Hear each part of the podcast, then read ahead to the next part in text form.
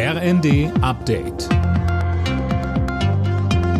Stündlich neu. Auf den Punkt informiert. Ich bin Gisa Weber. Guten Tag.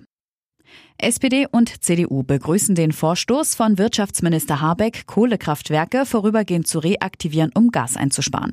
Er halte das für eine vertretbare Lösung, um sich nicht von Russlands Präsidenten Putin erpressen zu lassen, so SPD-Chef Klingbeil. Carsten Smith von Greenpeace sagte uns. Der Gesetzentwurf sieht ja zeitlich befristet das vor für die zwei Winter jetzt und im begrenzten Umfang sollten wir das machen, aber keine Braunkohlekraftwerke. Wenn wir das richtig machen, können wir auch richtig Energie einsparen und wenn wir auf erneuerbare Energien setzen, dann haben wir auch eine Lösung, die uns aus der Gasabhängigkeit von Russland befreit.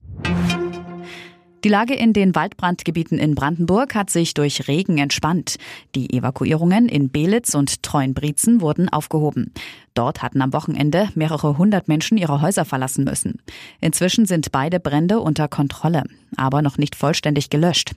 Weil immer wieder Glutnester aufflammen, wird die Feuerwehr noch einige Tage vor Ort sein. Wegen Hasspostings im Netz ist die Polizei heute zu einer deutschlandweiten Razzia ausgerückt.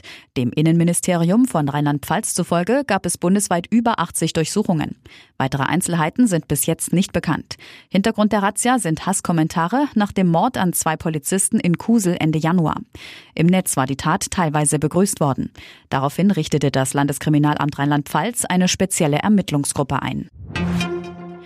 Im Schwimmen soll es künftig auch eine offene Kategorie für Transgender-Athleten bei Wettkämpfen geben. Das kündigte der Präsident des Weltverbandes FINA an. Schwimmen wäre damit die weltweit erste Sportart mit einer solchen Kategorie. Alle Nachrichten auf rnd.de